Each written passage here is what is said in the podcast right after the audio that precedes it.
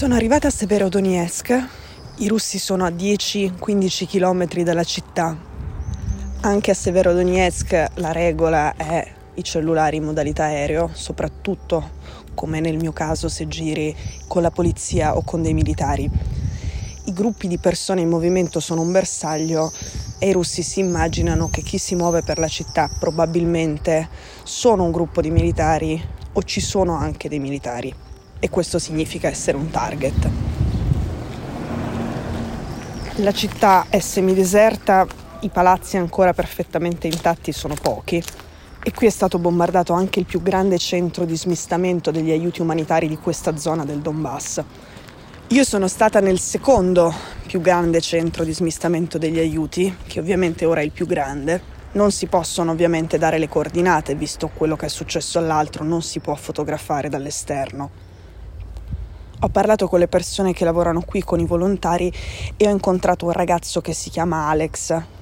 Ho usato praticamente tutto il tempo per parlare con lui perché Alex viene da Rubizhne. Rubizhne è un sobborgo poco fuori Severodonetsk.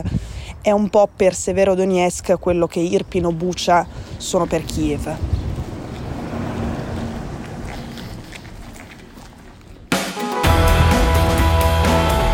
Sono Cecilia Sala e questo è Stories.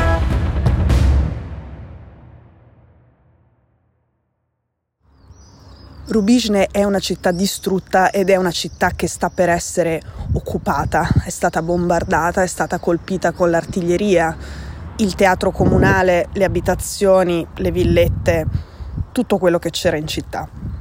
È un posto dove non c'è più nulla se non i bunker sotterranei dove ancora vivono qualche migliaio di persone. What's your name and your age? Alex. Alex and your uh, Alex. how old are you? Uh, 18. 18. Alex l'ha lasciata alla fine di marzo, il 29 marzo, e ha chiesto aiuto ai volontari che gestiscono questo centro con cui lui collaborava già da prima, sia per essere salvato da Rubizhne che per avere ospitalità poi qui a Severodonetsk una volta abbandonata la sua casa. Ceceno не видел, видел одну бригаду, которая вот это координировали огонь. Roman Kadyrov, di cui ormai abbiamo parlato molto spesso nelle puntate di Stories, il leader dei ceceni, ha detto che Rubizhne era stata conquistata da loro. Non era vero, in questo momento a Rubizhne ci sono ancora i combattimenti strada per strada e casa per casa ed è un posto pericolosissimo dove non si può andare. Uh, so for most of their time in Rubizhne they, in a basement together with his grandfather, but then they moved to Куда вы перебрались? Перебрались в школу. And then they moved to a school building after the, after a shell. Rubizhne, i russi hanno iniziato a colpirla da lontano fin dalla seconda settimana di questa guerra. Con la sua famiglia e con la famiglia di suo nonno, Alex si è nascosto nei sotterranei nelle cantine, c'è rimasto finché ha potuto. A un certo punto un colpo dell'artiglieria russa precipita nel suo giardino, nel suo cortile proprio di fronte all'ingresso del bunker e a quel punto decidono di spostarsi. Il posto che sembrava più sicuro in quel momento erano i sotterranei di una scuola elementare di Rubizhne. Si spostano tutti lì. Ci sono delle persone che conoscono, ci sono delle persone che conoscono solo di vista e ci sono delle persone che non conoscono proprio a convivere con loro in questi sotterranei. E c'è un uomo con i capelli brizzolati sulla quarantina Alex dice non ha altri segni particolari, non gli vengono in mente altri dettagli per descriverlo. He was about 40, didn't have really any distinguishing facial features, uh, gray haired and he was dressed all in black. Quest'uomo non c'era all'inizio quando Alex e la sua famiglia si trasferiscono nel bunker. Dopo che lui arriva, sembra che questo bunker della scuola venga preso di mira.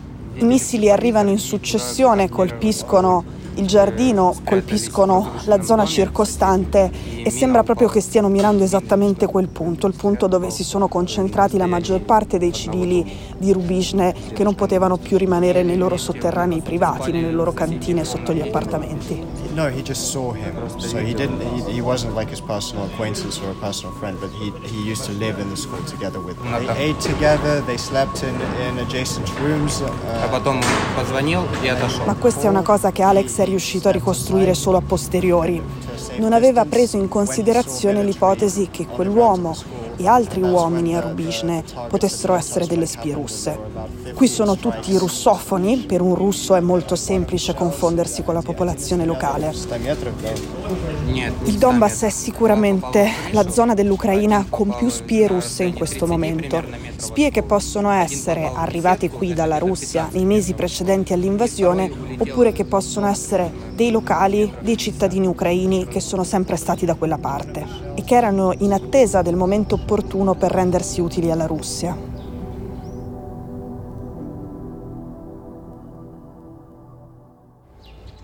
Torniamo nei sotterranei della scuola di Rubisne. Dopo i missili in successione, Alex capisce che è troppo pericoloso rimanere lì. Lui è fortunato, ha un buon contatto, è amico del capo dei volontari e il capo dei volontari di Severodonetsk ha ottimi agganci sia nella polizia che nell'esercito. So he'd been calling the, uh, the, the head of all this volunteer center who he'd known before um. Alex li ha sempre aiutati, è un ragazzo molto dolce, molto timido, bravissimo con i computer, decisamente nerd e si è sempre occupato di tutte le necessità in questo campo che avessero i volontari di Severodonetsk e anche dell'app per avere un database degli aiuti già distribuiti dove e a chi e per organizzare la logistica dei pacchi.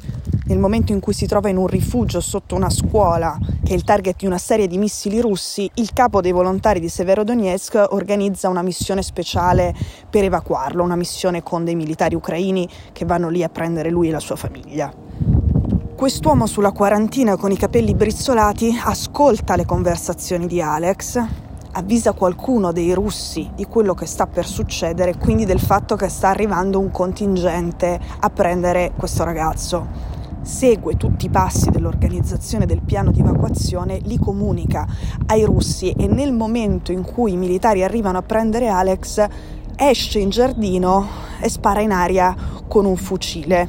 Questo serve per dare il segnale, permette a quel punto ai russi di avere e riconoscimento termico dei colpi permette a quel punto ai russi di avere un obiettivo molto preciso che colpiscono.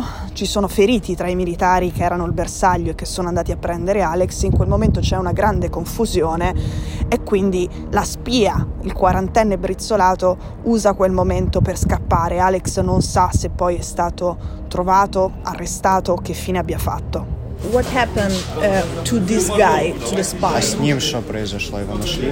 Нет, не нашли. He was never found. Qui l'evacuazione ovviamente fallisce. Ci riprovano alcuni giorni dopo, stando molto più attenti alle informazioni e a chi le comunicano, e Alex riesce a uscire dai sotterranei a questo punto pericolosissimi della scuola di Rubisne.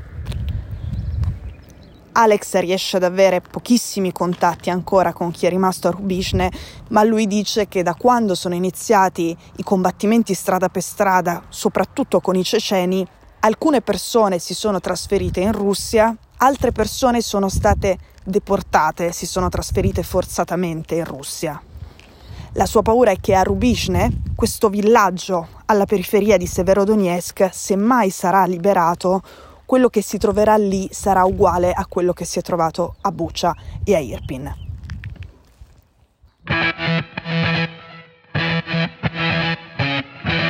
Stories è un podcast di Cecilia Sala prodotto da Cora Media. La cura editoriale è di Francesca Milano. L'advisor è Pablo Trincia. La producer è Monica De Benedictis. La post-produzione e il sound design sono di Daniele Marinello. La sigla e la supervisione del suono e della musica sono di Luca Micheli.